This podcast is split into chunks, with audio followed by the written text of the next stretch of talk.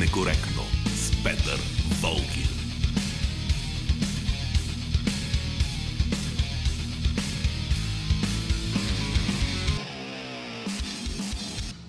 Здравейте, това е политически некоректно. Аз съм Петър Волгин. Знаете, че в неделя по принцип води Силвия, но днес тя е в отпуск, така че през следващите близо 2 часа ще бъдете в компанията на нашия екип. Андрей Манукян е звукорежисьор, Борислава Борисова редактор на предаването, Ивелина Георгиева е връзката на политически некоректно с социалните мрежи.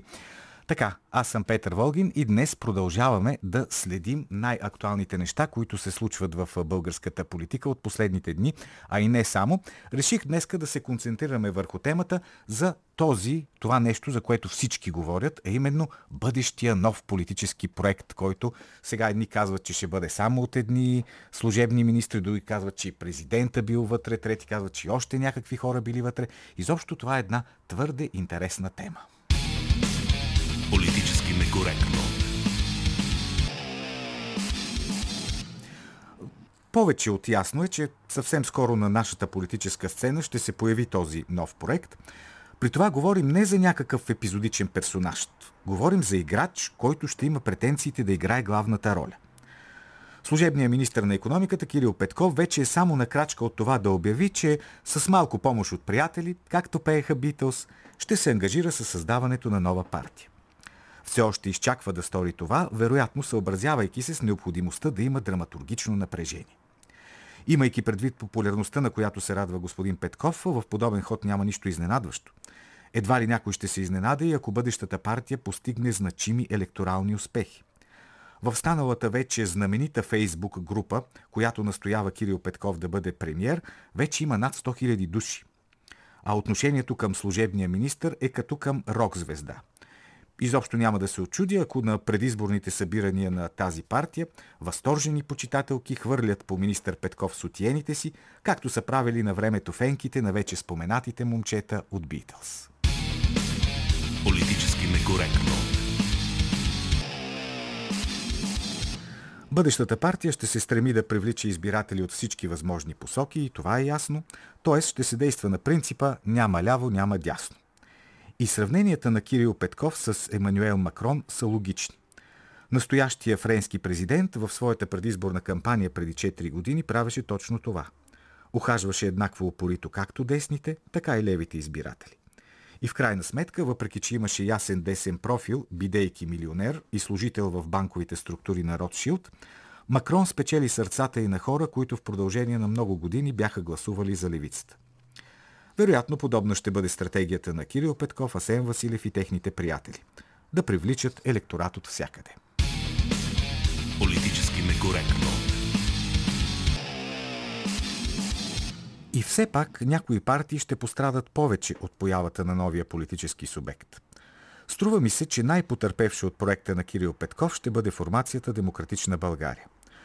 Отношенията между все още неродената партия и ДБ много ми напомнят една ситуация от преди 20 години.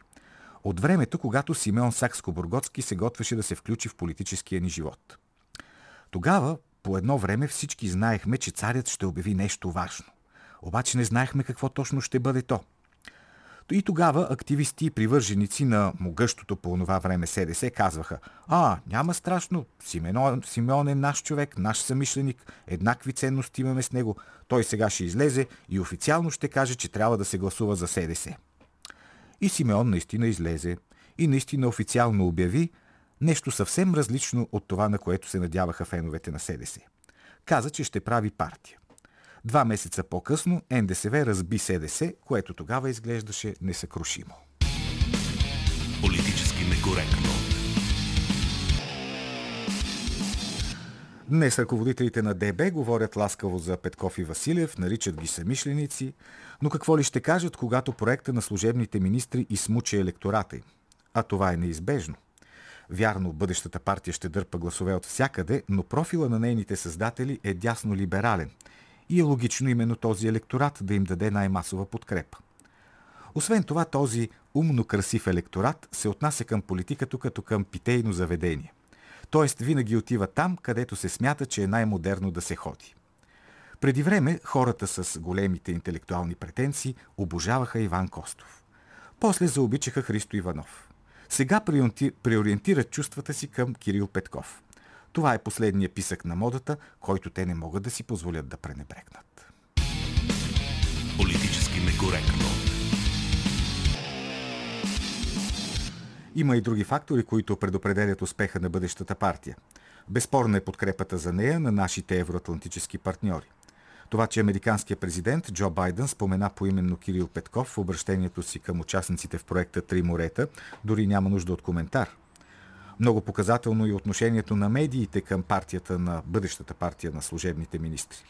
Повечето медии се радват още нейната предиофициална поява. Точно така се държаха и френските медии, когато стана ясно, че Емануел Макрон ще се кандидатира за президент. Почти всички постоянно обясняваха на читателите, слушателите и зрителите какъв прекрасен човек е Макрон и колко хубаво ще бъде, ако застане начало на държавата. И той застана. По този начин, уж под формата на някаква генерална промяна, финансово-политическия елит запази властта си във Франция. Струва ми се, че една подобна пиеска наблюдаваме и в момента в България. Ще си имаме един нов проект, който ще изглежда като нова вълна, но истинската му цел ще бъде да затвърди либералното статукво. Онова статукво, което от десетилетия властва в развития свят. Да, то сменя партиите и фронтмените си, но никога не променя същността си. Политически некоректно. Ето за това ще разговаряме днес за новия проект, за който се твърди, че ще бъде проект на служебните министри. Така че мислете по тази тема. Политически некоректно. Имаме си и анкета в социалните мрежи, която гласи Ще гласувате ли за новата партия на Кирил Петков? Отговор А. Да, разбира се, с удоволствие нямам търпение да гласувам за тях. И отговор Б. Няма пък да гласувам за тази партия. Политически некоректно. Гост в Политически некоректно е госпожа Люба Колезич. Тя е журналист, телевизионен водещ. Добре дошла. Добре заварила. Отдавна не бях Отдавна, да, отдавна не беше идвала. Ето сега си тук. Да напомня, ти имаш опит в най-различни телевизии, в БНТ, в нова телевизия, TV7, BIT, сега водиш по Евроком, честно казано. Всяка вечер започваш на 8 новия Не сезон. всяка вечер, Да, веднъж седмично, веднъж седмично, да. започваме на 8 На в сряда. Да, желая От успех. 20 часа. Какво е успех? Чакаш ли с нетърпение? Не. Защо? А, по-точно чакам с нетърпение а, да сътворим нещо с моите колеги, което не е... Извинявайте. Което не е това постоянно повторение на едно и също, което не се случва с настоящия и предишния парламент. Ето сега, през месеца, в който бях в вакансия, си поставих за цел, независимо от страхотното претръпване на душата и тъпънчетата ми, от това, че едни и същи хора се въртят по абсолютно едни и същи във всички телевизии. Те са просто... Имам чувството, че като а, с някакви крилца прехвърчат, нали, като Карлсон, който живее на покрива от БНТ в BTV, в Нова. А, и си казвам, нека да направим нещо по-различно. По-различното е, може би, да поставяме и да говорим за казуси, за случки, за сюжети и за това какво всъщност на, на практика се случва вместо това непрекъснато чесане на езици, а, за втори мандат, за трети мандат, за защо не си говорят, за, защо така изведнъж се случи, че те са скарани и така нататък. Сега, ето, обаче ще имаме нови неща. Ще имаме нова партия. По всичко изглежда. 99% е сигурно, че тези хора, Кирил Петков, Асен Василев, Кой изчисли други... 99%, колега? Така ми се струва. Така ми се струва по всичко. По тази медийна активност, по е, активността във Фейсбук, по всякакви неща, които, се, които предхождат раждането на един политически проект. А, задължително ли е един политически проект да се а, оформи като партия веднага? Може да го наречеш както искаш. Може да е движение, може да е партия, може да е мрежа. Няма значение. Важно е, че тези хора ще участват в изборите и то явно с не просто ще участват. Те искат да ги спечелят. Така ми се струва. Това, което чух от Кирил Петков и от Асен Василев, когато се заговори за възможността за ново правителство, провалената възможност, е, че те ще продължат да следят и да участват в това, което се случва. И Кирил Петков каза, и ако това, което се случва, противоречи на нашите убеждения и на, нашите, на нашето желание да се рестартира по някакъв начин на базата на почтеността, економически и политическия живот в България, ние, ако трябва, ще участваме отново в протести. Това е една решимост, която може би прави много така предизвиква симпатия, защото аз виждах на протестите Кирил Петков, когато ходих на протестите и когато ги отразявахме по телевизията, а, виждах го там и мисля, че той участваше по един напълно а, така естествен начин. А каква е твоята прогноза, ако, айде ще използвам все пак условното наклонение, ако бъде направена тази партия, тя има ли шанс да направи голям електорален пробив, да спечели изборите? А, първо, че това, което ти казах в началото и съм убедена, че страшно много хора го споделят, независимо от своите идеологически нагласи. Има умора, страшна, претръпване от а, един изхъбен а, а, антропологически политически живот, от изхъбени политически партии, от политически партии, които не представляват своите избиратели или ги представляват по крайно недостатъчен начин. Тази умора неизбежно ражда търсене на нещо ново или на нещо, което освежава тази а, политическа пустиня, в която така или иначе се оказахме. А, защото 30 години а, ние подозираме непрекъснато наличието на някакъв задколисен кадрови център, който излъчва удобни политици или политици, които да, да свършат някаква необходима за този политическо олигархичен център работа но то, той се оказа, според мен, това зад колисие се оказа изключително неталантливо. Добре, това е много интересна тема, затова искам да я задълбочи малко. Ти вярваш ли, че действително има някакъв център, където седят едни хора и казват, а, сега ще извикаме царя, сега ще извикаме Бойко Борисов, сега ще извикаме Слави Трифонов. Взимат ги, слагат ги и ги наместват. Мислиш ли, че има такова нещо или по-скоро може да има някакви хора, които си мислят, че изпълняват такава функция, но истината е по-различна? След като ние си говорим за политическо инженерство, толкова години, без всякакви кавички и без дори подозрението, че това е тотална теория на конспирацията, очевидно съществува някакви а, групи по интереси, които обгрижват кадроват, кадровото обезпечаване на съответните политически намерения. Ти спомена, а, аз си позволявам да си говорим на ти, се, да. защото се познаваме от много отдавна. Ти спомена а, появата на Симеон Сакско-Бургоцки внезапно, а, тогава, когато ам, демократ... Съюза на демократичните сили ОДС се канеше за един втори успешен мандат. От, от днешна гледна точка е напълно ясно кой е съчинил проекта Симеон Сакско-Бургоцки. Лицата, много от лицата са известни. Някои от тези лица вече не са между живите. Един от основните играчи, примерно, генерал Любен Гоцев, е, и се знае, че е бил един от двигателите на проекта Симеон Сакско-Бургоцки. Това беше успешен проект.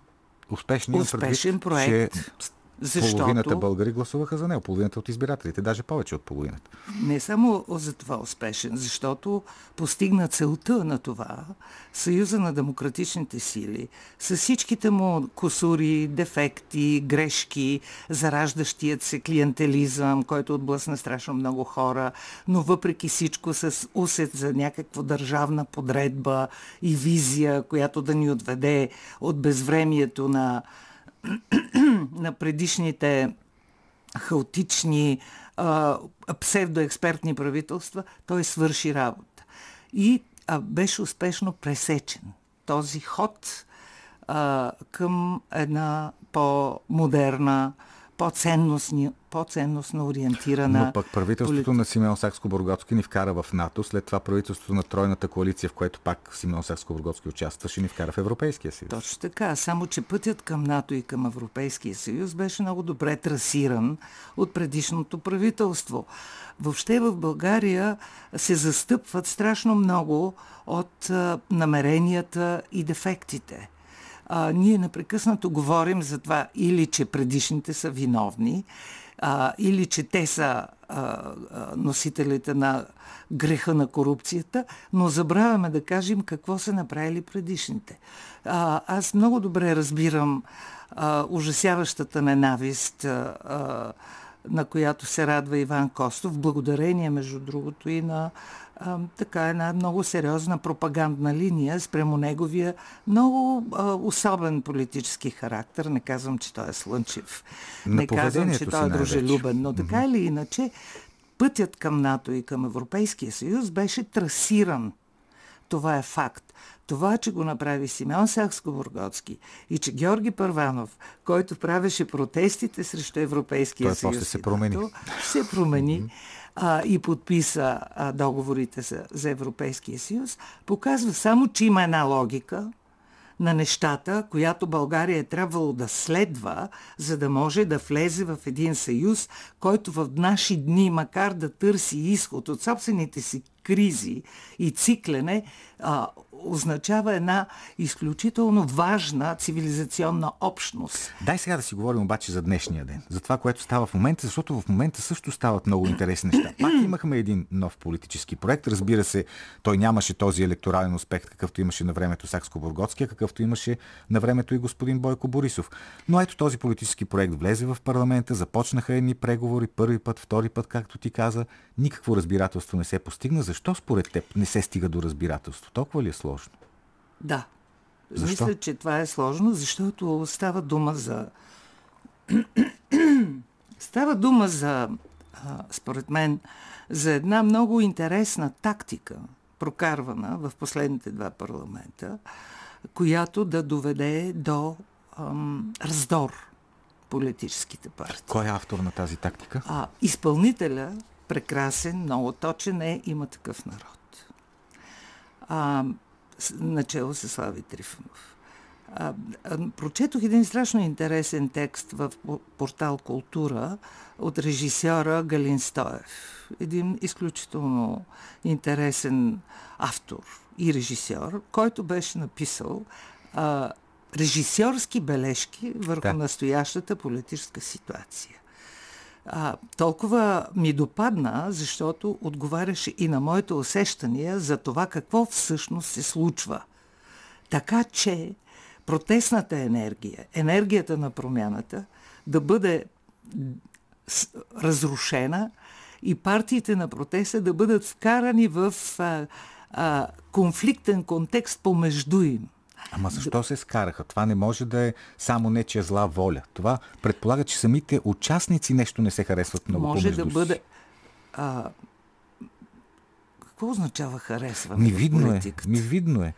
Един, едните казват едно за другите, другите им отговарят, третите също се включват едно и става е, една. А, едно е да създадеш възможност, независимо от харесването или не харесването, за разговори, преговори, визия, а, Друго е да вкараш партиите, които първоначално са се самообявили или, биват, или бяха обявени от хората по площадите за носители на промяната, на протеста, да ги вкараш в раздор, да ги вкараш в а, конфликт.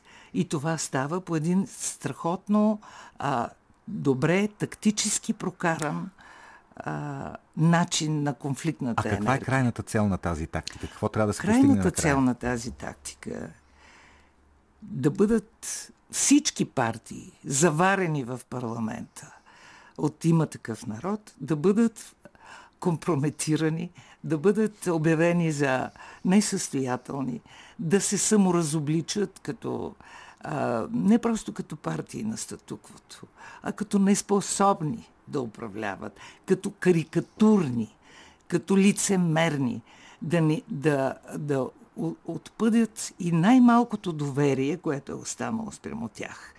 Ние сме чистите, казват от има такъв народ. Ние не сме лицемерните. Вие сте лицемерите, вие сте играчите, вие сте скандалджиите, вие не можете да разговаряте, вие сте интригантите, лъжците и тези, които зад колисно си плетат кошницата. Вие искате постове, вие искате парчета от баницата, а ние искаме да има управление. Това е а, драматургичната рамка, така да и кажем. И крайната цел има такъв народ да стане а, партията победител, т.е. да спечели най-много гласове, да управлява самостоятелно, така ли? Има една много по-изгодна позиция, колега Волгин. Това е позицията на опозиция. опозиция. Тогава ти си позволяваш абсолютно всичко по отношение на политическата словесност, обвинителния патос, а, разобличителната енергия, насърчаването на раздора в обществото, който, между другото, не ни се случва за първи път, но сега особено ясно се вижда. Създаване на една димна завеса, зад която ние не знаем всъщност какво се случва.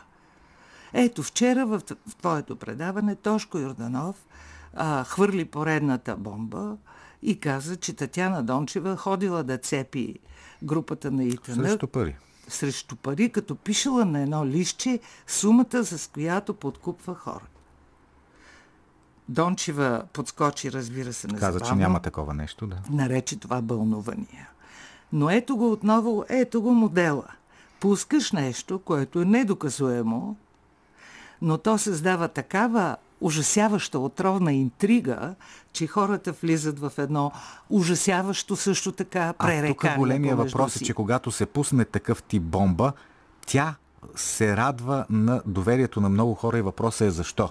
И моят отговор е, че българските партии през тези 30 години всички отляво, център, дясно, са доказали, че могат да правят такива неща. Те са доказали, че могат да интриганстват, могат да си продават позициите за пари, могат да правят наистина най-ужасните неща. И затова, когато кажеш нещо такова, то звучи реалистично. Това е най-тъжното. Че никой не скача и не казва, а това е невъзможно, българските политици не правят такива неща. Напротив, хората казват, ами да, що па да не е вярно, при положение, че ние ги знаем всичките тия от толкова години какво правят. Да, обаче, а, а, това разложение на политическото а, е процес, който не е от вчера, действително, но той има своите кулминации или по-скоро своите дана в последните 10-12 години. Защото ние видяхме по какъв начин и по какъв така хитра методика, примерно, беше разпаднато дясно.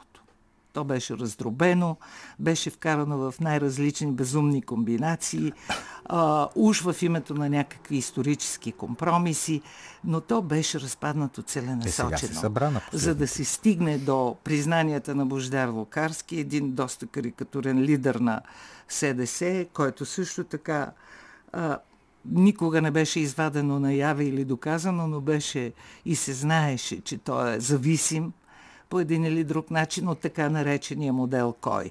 Изобщо този модел Кой, за който ние успяхме много добре да забравим в а, а, раздорната ситуация, която в момента консумираме като едни абсолютно отвратени зрители, което е може би една от целите на, подобен, на подобна конфликтна енергия.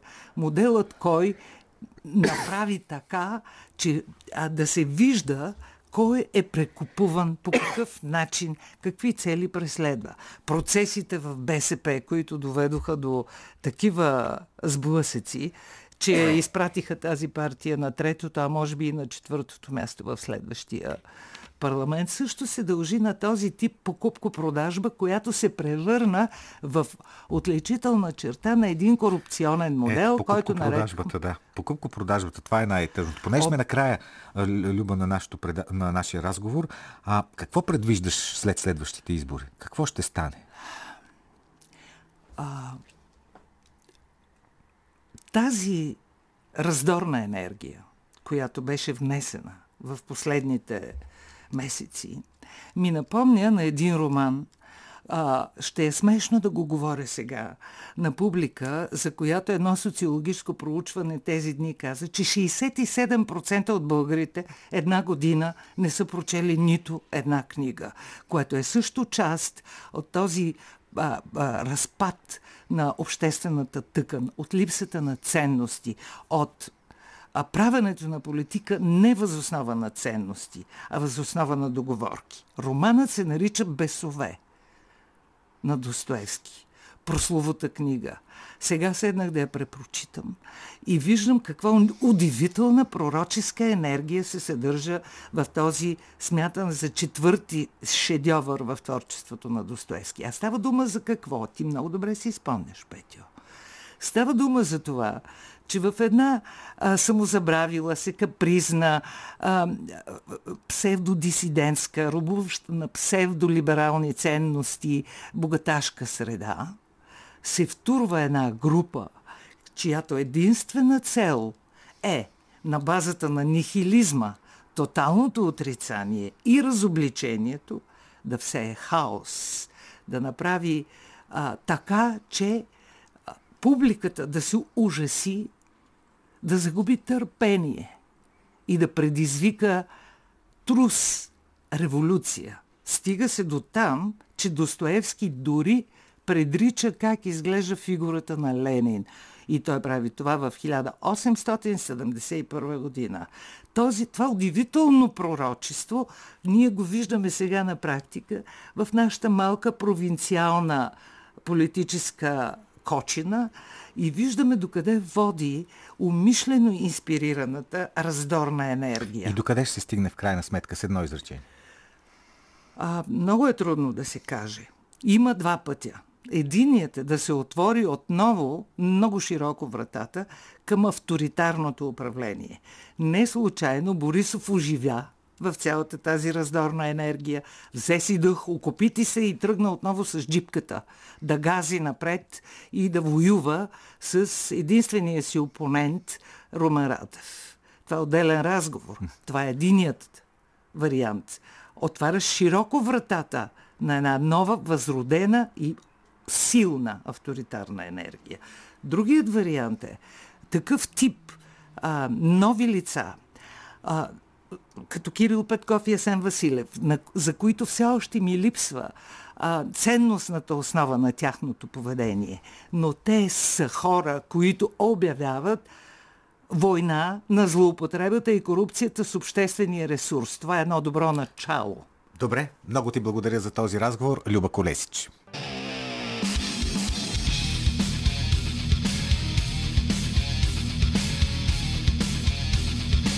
Политически некоректно с Петър Волгин.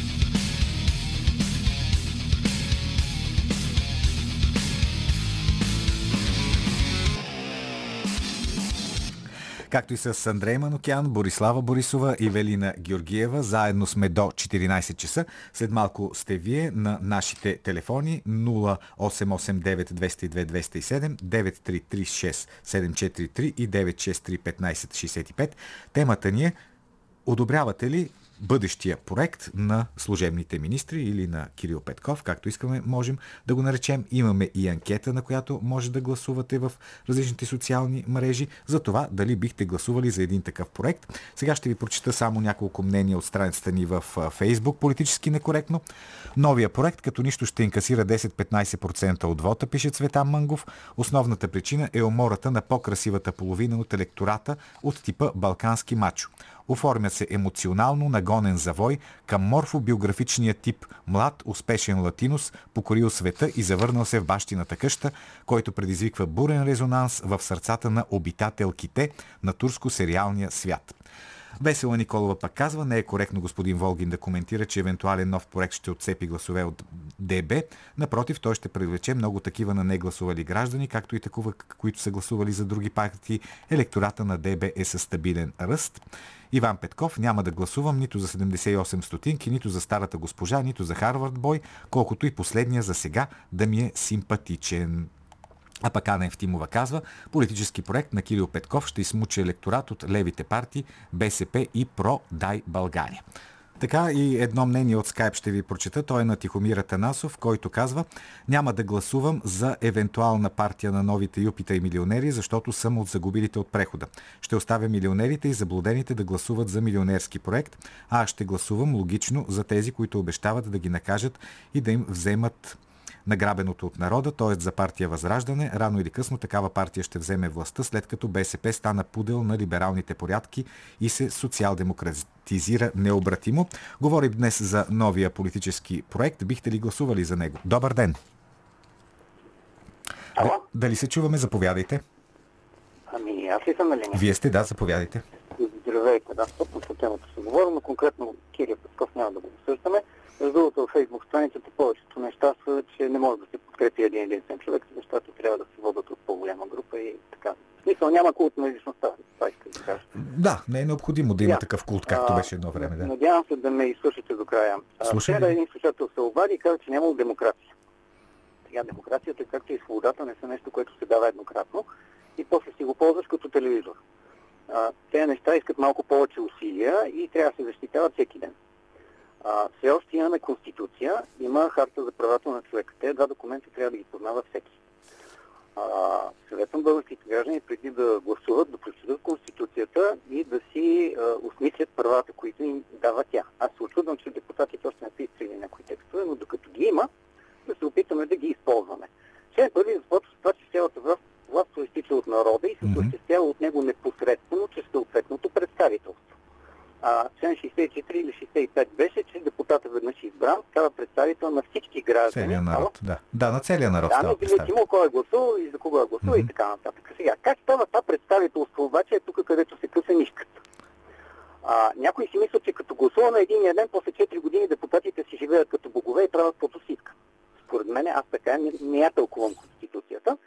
А, депутатите са в крайна сметка средството, чрез които ние а, изявяваме своята воля за управлението на държавата. Само, че нашите депутати никъде не са си публикували мястото, времето за срещи с гражданите, телефоните. Единствено на парламентарния сайт има някакви почти, на които никой не отговаря. Добре, т.е. вашата критика каква е основно към българската демокрация? А, моята критика към гражданите. Значи, когато имате някакъв проблем, най-добре е да посочите и някакво решение за него. Най-напред си търсите представителите. Пишете им писма. Аз така си имам няколко Мгм. теми, които едно си баба знае, едно си бае. Искам да се сезира Конституционния съд по, по 5-6 въпроса. И тая година направих експеримент, писах на нашите депутати, може би поне на 30, това, което са електронни Кой ви отговори? са. Никой. Нула. Миналата година, когато бяха протестите и тук се бяха замесили разни евродепутати, на тях им писах, знаете ли, от 3 или 4 писма аз получих 2 или 3 отговора, почти 100%. Ето. Личен отговор, да, на чужди евродепутати, които нищо не ми дължат на мене. Но си направиха труда да ми отговорят. Значи, изводът е, че леви депутати, десни депутати, те не са наши представители, защото те не желаят да чуят, нямат никакво желание да направят някакъв, някакъв канал за комуникация с а, народа. Благодаря ви. Можем да си говорим още дълго, но трябва да включим и други слушатели. Между другото, сещам се за още една причина, защо българските депутати ви отговарят, пък евро... Обратно, българските депутати не ви отговарят, пък евродепутатите ви отговарят. Просто евродепутатите имат по-голям став. Повече хора работят за тях, които седят там и това им е работата да отговарят на писма на слушателите. Явно нашите, нашите депутати имат по-малко сътрудници и те за това отговорите се бавят или изобщо не пристигат. А, още едно мнение от скайп на Димитър Иванов. Моделът на служебното правителство, в частност Кирил Петков, Василев, Денков, но и други, е възможен позитивен изход от политическата бъркотия, в която е днес България. Нататък може да спестите на зрителите по-добре да летят към някого сотиени, отколкото съдържимо от еди какви си гащи и друго. Щом се чуе, че някой иска цен за депутати по 100 яги на голо за политици депутати, напомня ли ви режисьорското напомняне на Станиславски? Здравейте! Здравейте. Слушам ви. Никола Подперник. Да, господин Николов. Вижте, наличието на такива хора, сега, вероятно с а, американска подкрепа, то е неизбежно в една такава колониална държава, е единствения шанс, говоря за Петков, Василев, цялото служебно Мгм. правителство горе-долу, Да. да се премахне мафиоската управленска система на ГЕРБ. Това е нещо чудовищно, което го няма никъде. Дори в онези тотално диктаторски африкански режими. Тези хора посмяха да посегнат на най-скъпото за герберското управление. Парите, потоците от пари. Затова е това бяс срещу тях. Mm-hmm. Няма друга партия, която да успее да капитализира народния гняв сега. Слави тотално се провали. Много съм съгласен с Лива Колезица, това, което каза. Дори ще отида още по-напред. Убеден съм, той е много комерциален човек, Слави. Познавам го от дълго време. Та, че те са взели пари, за да създадат провокативен, негативен образ на всички партии, които бяха на протестите. Слави и Бойко играят заедно в една игра. И това е единствения шанс системата им да бъде премахната. Както царя беше единствения шанс Костов да бъде премахнат. Някой ви каза, че по време на режима на Костов, мег вариант на Бойковия, аз съм писал позиви по стълбовете, както едно време съпротивата. Да се дигне народа. Сплашен, оплашен, както е сега. Защото режима на Бойко е безкрупулен. Когато в Перник пред Кауфланд се правеха протести, се записваха номерата на колите от полицията, след което тези хора, някои от тях познавам, са викали в полицията. За е, ними нарушения. Това не изглежда това е много демократично. Да. Добре, благодаря ви за мнението. Добър ден. Ало. Ало. Да, заповядайте. Здравейте, господин Волгин. Здравейте. Георгиев от София. Кажете, господин Георгиев. Сега да ви кажа, по първия обадил се, а, много добре а, говори човека, да ви обясня защо българите не търсят а, от своите депутати да решават въпросите. Това е възпитанието 45 години, промивано от комунистическата руска партия, на българските граждани да не бъдат граждани, а да бъдат роби на една администрация. А пък вие добре защитихте българските депутати, като ги направихте, че все едно имали малка администрация около себе си и това била причината. Не, не, причината не казвам, е че е малка. съзнание на българите 45 години от руската мафия, комунистическа партия. Така, господин Волгин, предлагам ви вашето предаване да се казва политически некоректно към САЩ и англосаксонците и особено към либералната демокрация и политически коректно към Русия и русофилите. Какъвто сте вие. Кой ви назначи да. в Българското национално радио, което все повече заприлича на руско? Е как така заприлича на руски? Защо да заприлича Това е руско национално радио, господин Волгин, защото вие го водите. Ама аз, аз съм един от 200 души. на Путин, Чакайте сега, искате ли да си говорим? ви отгоре срещу либералната демокрация е ясно, за а Путин го знаем никаква всичко. альтернатива. Вашата альтернатива на нормалното е онова, което физически Искате е силен, да ви кажа силен нещо? налага върху физическия слаб в каменната ера. Искате ли, искате ли една минута, за да продължите с хейта? Вие сте водещ на това предаване. Добре, аз, една минута, аз ще мълча. Да, една минута имате. Да, чакайте, чакайте малко да, ви, да засека минутата. Ето, минутата да, имате. Да, Започвайте. Ви... Започвайте. Старт. Ало, разбрахте ли ме? Ало? Започвай. Ало, разбрахте ли ме? Тик-такът секундите. Имате още 40. Явно се отказа. Като му дам думата за хейт и се отказа. Иначе преди това си хейти. А, между другото, по... в тази връзка след малко ще ви разкажа едно интересно наблюдение, което направих и държа да го споделя с вас. Но да чуем следващия слушател. Добър ден. Добър ден. Слушам ви. А, здравейте. А, по повод на новото, новата партия, да. която потенциално нали, е, рекламират всички, че трябва да спаси България.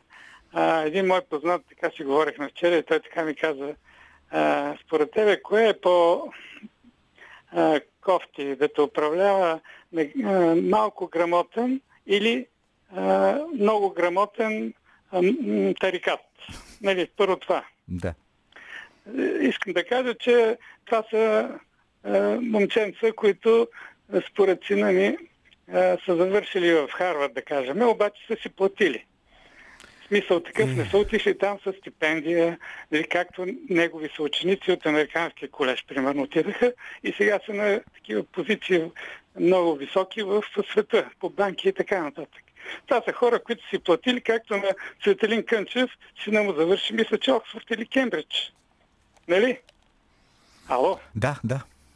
Така че това е наш кореконски синдром, че някой нали, си е купил дрехи от Корекома или някой е завършил в Харвард, е много, как да се израза, неубедителен, защото толкова много хора вече са завършили в чужбина, че това съвсем се обесценява вече.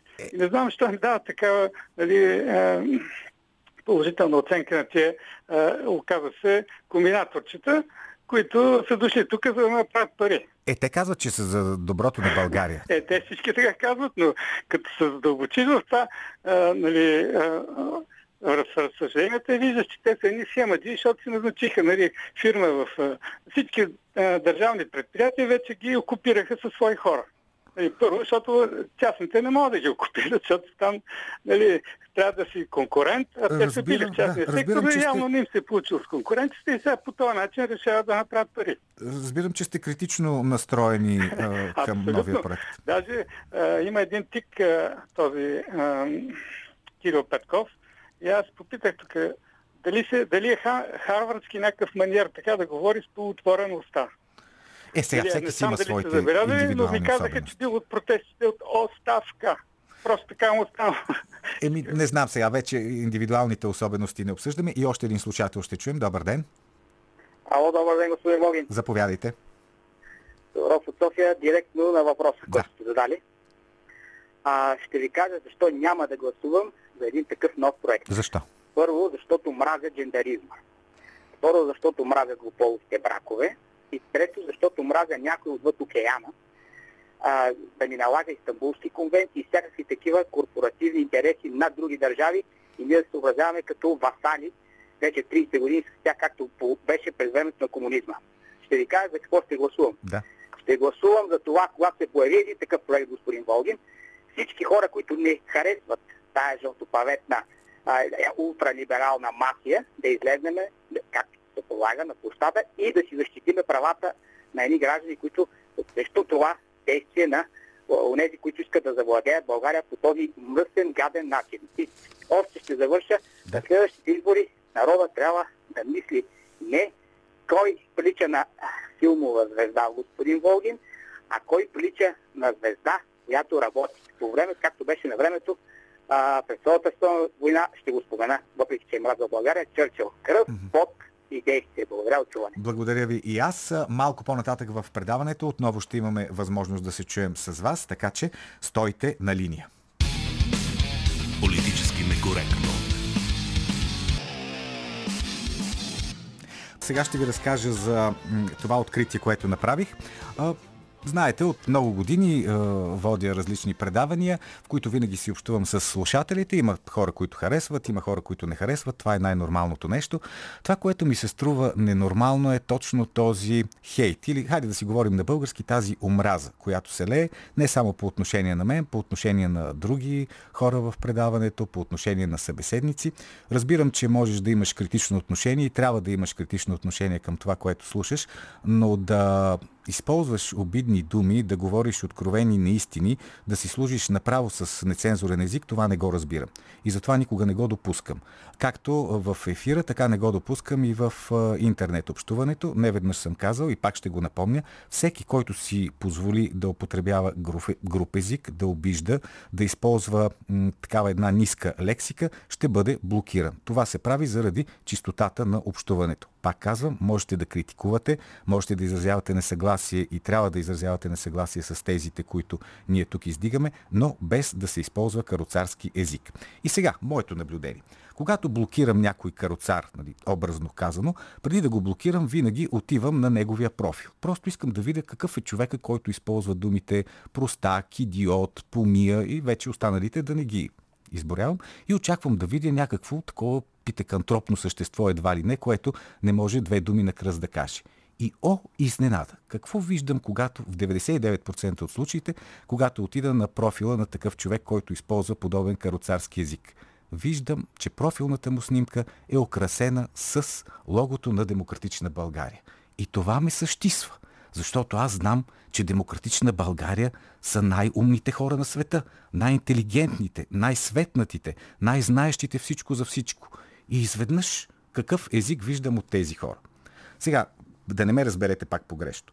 Със сигурност има много читави, готини и прекрасни хора, които са членове на Демократична България или симпатизират на Демократична България. Аз дори познавам такива. Представете си, аз познавам такива и си говоря с тях. Обаче такива хейтери, като някои от феновете на Демократична България, няма. Вие дори да тичате срещу тях, не можете да ги стигнете по омраза, която строи от постовете на някои от тези хора. И друго ми е интересно, защо не съм забелязал да сеят омраза, примерно привържениците на има такъв народ или на БСП, или на изправи се ние идваме, или на ГЕРБ, или на ДПС. Не, всичкото хейт идва точно от фенове на Демократична България. Това е един феномен, който аз действително не мога да си обясня. Много ми е интересно и продължавам да разсъждавам върху него, както и продължавам да блокирам всички, които псуват, ругаят и обищат. Политически некоректно. И сега се насочваме към а, нашите братски Съединени Американски щати, към... А, тя не е само журналистическа, а изобщо действителността там. Защото ще стане дума за един а, много популярен телевизионен водещ, който а, е известен с това, че има собствено мнение.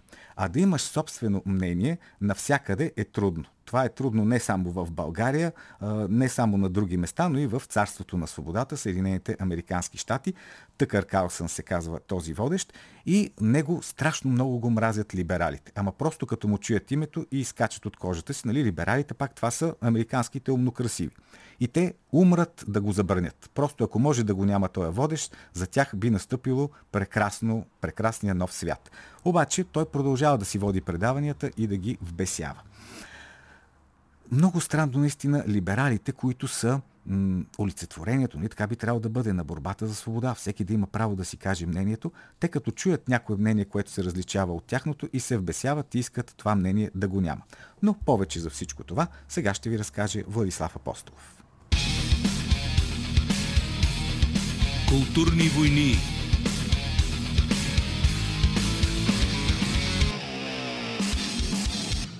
известно време Тъкър Карлсън е водещ номер едно на Америка. Също така е враг номер едно на Америка. Поне на тази официална и либерална Америка, представена от сегашната власт в Белия дом, демократическото мнозинство в Конгреса, сервилно обслужващите ги корпоративни медии, академичната общност, прослойката на активистите и повечето кухи знаменитости – тези хора и техните организации наистина мразят Тъкър Карлсън с страст. От години той има прайм тайм шоу по Fox News с астрономически рейтинг сред нормални хора с различен бекграунд, обединени от обстоятелството, че просто не мразят собствената си страна, култура, история, раса. Знам, знам, звучи странно за сумрачните среди на прогресивното стадо – особено за някой клетник от редакцията на Нью Йорк Таймс, който пише поредния анализ за белите терористи с червени шапки, или за новинарски екип от централата на CNN, подготвящ репортаж за ужасяващата трансфобия на американците от Средните щати. Тъкър Карлсън е най-изявения и популярен критик на администрацията на Джо Байден, на Пентагона на цялата модерна либерална машина за мачкане на различните идеи, за налагане на принудителен брак с абсурда и насилствен развод с реалността. С острите си коментари срещу вкарването на критическата расова теория в армията и образованието, Тъкър сякаш рисува гигантска мишена върху себе си, защото тези хора са екстремисти. Те не желаят рационална размяна на аргументи и оздравяваща цивилизацията дебат. Те искат просто да го отменят. По един или друг начин – преди време сбирщина от протестъри с камъни, мегафони, вовозели и плакати разбрали адреса на Карлсън във Вашингтон. Обсъдиха къщата му. През нощта, докато него го нямаше.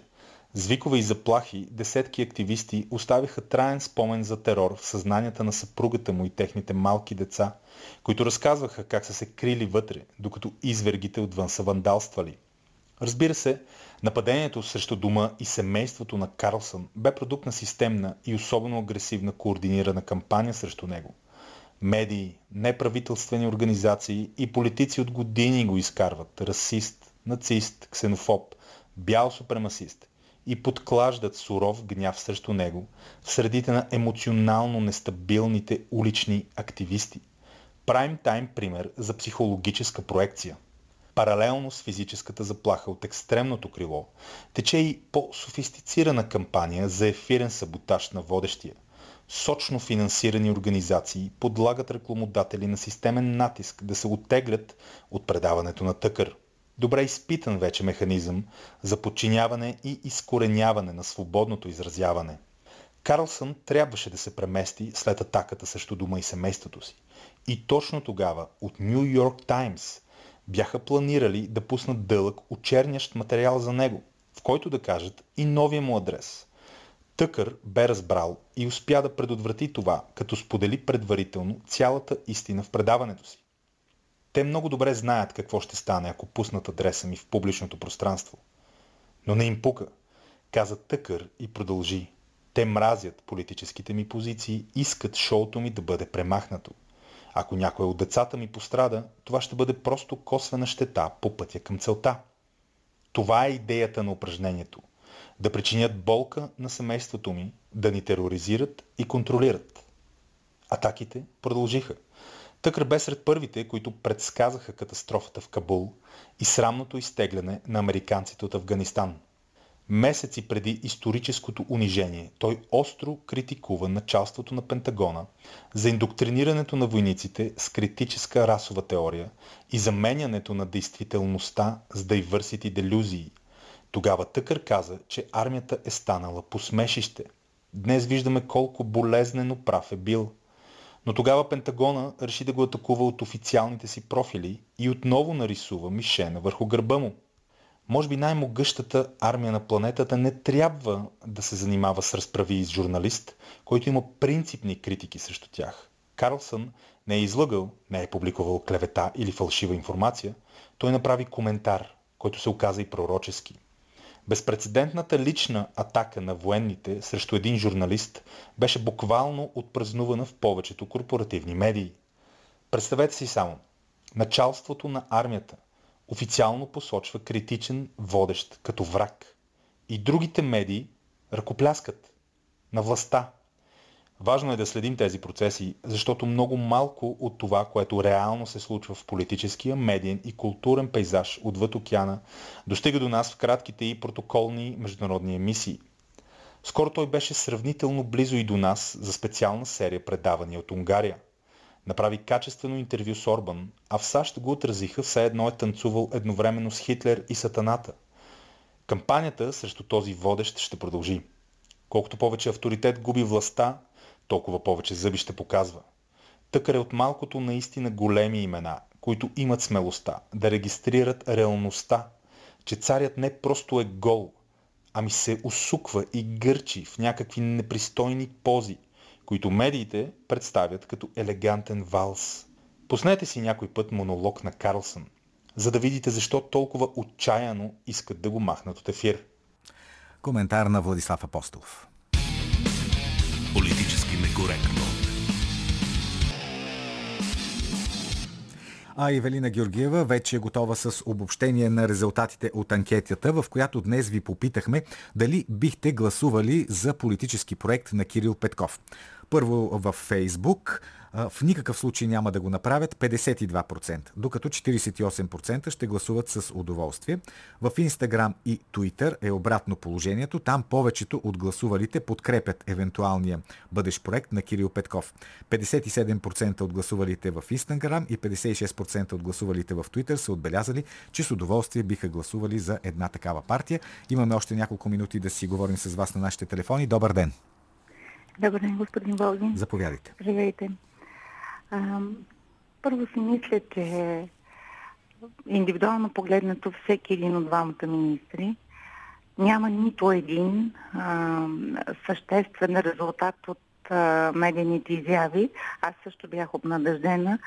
Изобщо не говоря, защото този проект а, излезе наяве, поне в моите среди, още при обявяването а, на Слави Трифонов на първия му вариант на кабинет, тогава вече се знаеше при първата покана, поне всички около мен знаеха, че те правят нещо, формират нещо, което не се знаеше точно в кой момент ще бъде обявено и ще бъде реализирано. А, да погледнем нещата малко по-глобално. Да. А, посочете ми една партия от политическото пространство, а, която а, някак би възприела това цялото като нормално. Дори ако щете и за самия президент. Ясно е, че двамата господа са случайно подбрани, не случайно подбрани, но според мен са абсолютно случайни в политическото и обществено пространство. Като казахте президента, мислите ли, че президента Радев ще участва или участва по някакъв начин в този проект? Това не мога да го кажа, но надали президента Радев има нужда от чужд наморник или така да се каже от някакви изпуснати от някъде регенти, а, които да следят. Въпросът опира до плана до възстановяване. Вероятно парите трябва да бъдат контролирани от а, някакви определени лица от някъде. А, а, госпожа Колезич каза да четем Достоевски. Не е лош и театрален роман. Ако, да. ако някой от вас а, се постарае да си да намери програмата MovieBG, а, да, те са много близки до средите на Саша Безуханов. Разбира се, тя започна първо да ги промотира още преди няколко години. А пак казвам, това са симпатични хора. Един, един, един резултат от тяхната работа. Да, това се казваше, това се показваше. В край на краищата от служебното правителство хората, които свършиха реално работа, която може така да бъде видяна, а, а, да бъде коментирана. Това е работата на Бойко Рашков, безусловно, без който нямаше да имаме относително прилични резултати честни, доколкото можеше а, а, за изборите. И Енаки Стоилов. А техните някой... имена не се споменават в този проект. А, да, много странно. Защо... Първо, аз мятам, аз мятам, че това как, как според вас хора, които не познават как функционира българското общество. Мисля си, че и на европейско ниво, и на световно ниво ще започнат все повече след... Лично за мен въпросната пандемия е нещо като стероиди или анабол за банкротиралата световна економика. Вероятно към някакъв световен ресет се върви. Ами ще видим. Да, много се, много се говори за това. Благодаря ви за обаждането. Имаме съвсем малко време. Добър ден. Добър ден. Заповядайте. Здравейте, господин Волгин. Здравей. Направо шестица от тотото е пак казвам да се свържи човек в вас в събот, с вас събота и неделя. Така. Господин Волгин, Иван Минчев съм. Кажете, господин Да ви помоля, ако е възможно, а, направете вашето предаване в събота и в неделя поне до 15 часа. Иначе не ги решаваме нещата... ние тези неща. И сега, искам да ви кажа, а, тая музика, най-вече на Beatles, на всичките тия, ние сме горе-долу една възраст с вас, вие да. сте може би малко по-голям или аз, това няма значение, но а, музиката на Beatles, на другите състави от този род ще спасят света и поезията. И като казах поезията, да. а, ще ми позволите само, те са 6 ръкописни реда, да ви ги представя, значи напечатани са 4 реда, а, за да разбере народа за какво става дума. Дайте вашите 4 реда, да. Нас не трябва да ни управляват хора, които до първите си 7 години зиме и лете в село ползвали са нужник на двора. И същите тия, вестници като Отечествен фронт, Работническо тело и други, са употребявали в нужника вместо туалетна хартия. Ако ми позволите, сега ще ви отговоря и на въпроса. Само е, имаме, имаме 30 секунди. Няма да хейтам. Не, не, не, не хейтам. Казвам, че трябва да свършим предаването, да. да. А, господин Болгин, тези хора, които другаря Радев ги е посочил и ги е избрал много ви моля, нека комунизма повече никога да не се завръща. Те са а, представители на другаря Радев, на този, който се опита и направи Жасминовата революция, този, който разбури света, няма да плюя, ето аз казвам, няма да плюя, обещах ви, но този човек има а, да дава обяснение пред правосъдието за престъпленията си като виш офицер, а да не се крие, да не се опитва да се скрие за втори мандат 6 годишен. Само, само искам да кажа, че няма никакви данни за престъпления на когото, на когото и да било, а пък, понеже казахте комунисти, тези Кирил Петков и Асен Василев най-малко ми приличат на комунисти, честно казано. Политически некоректно. Днешното ни предаване завършва. След 5 минути са новините с Николай Петров, след това предаването Двуглас. А с вас се разделят Андрей Манукян, Борислава Борисова и Велина Георгиева. Аз съм Петър Волгин